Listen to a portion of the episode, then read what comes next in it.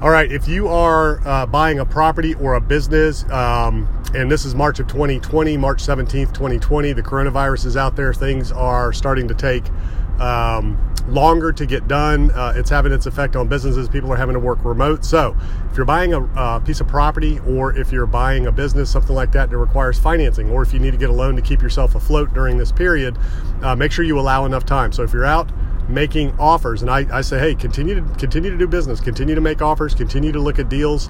Um, now i'm not saying you know travel or anything like that. I'm saying online follow your health professionals advice and the government local authorities follow their advice. But what i'm saying is don't stop looking at deals. Don't stop doing deals.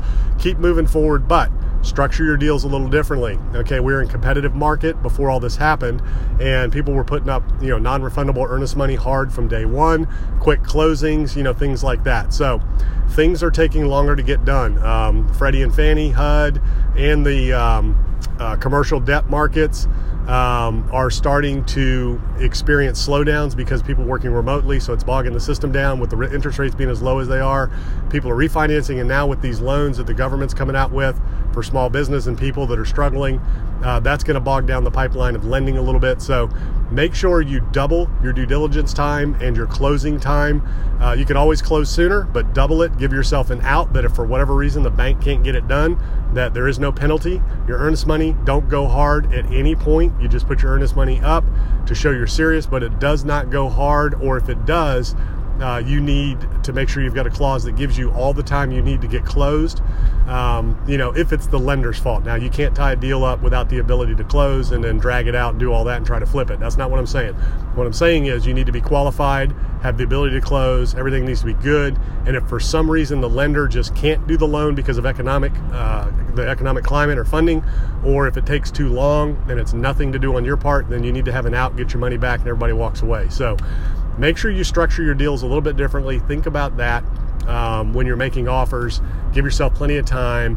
Um, don't go hard on your earnest money and just be willing to walk away. Okay. You don't want to get into something that you don't know what's going to happen. You don't know what your ability to perform is going to be because you just don't. We don't know where we're going to be in two weeks, four weeks, six weeks. We do not know.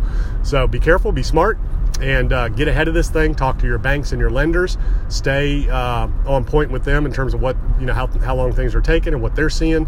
Uh, talk to your property management companies. Make sure that you and they are com- are communicating with your tenants.